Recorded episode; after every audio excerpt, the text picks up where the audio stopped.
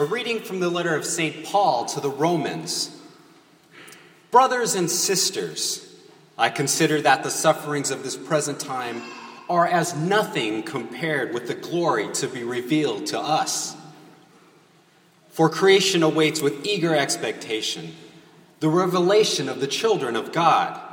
The creation was made subject to futility, not of its own accord, but because of the one who subjected it, in hope that creation itself would be set free from slavery to corruption and share in the glorious freedom of the children of God.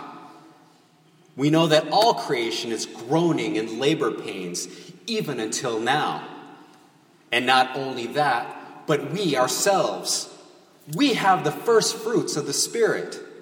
We also groan within ourselves as we wait for adoption, the redemption of our bodies. The word of the Lord.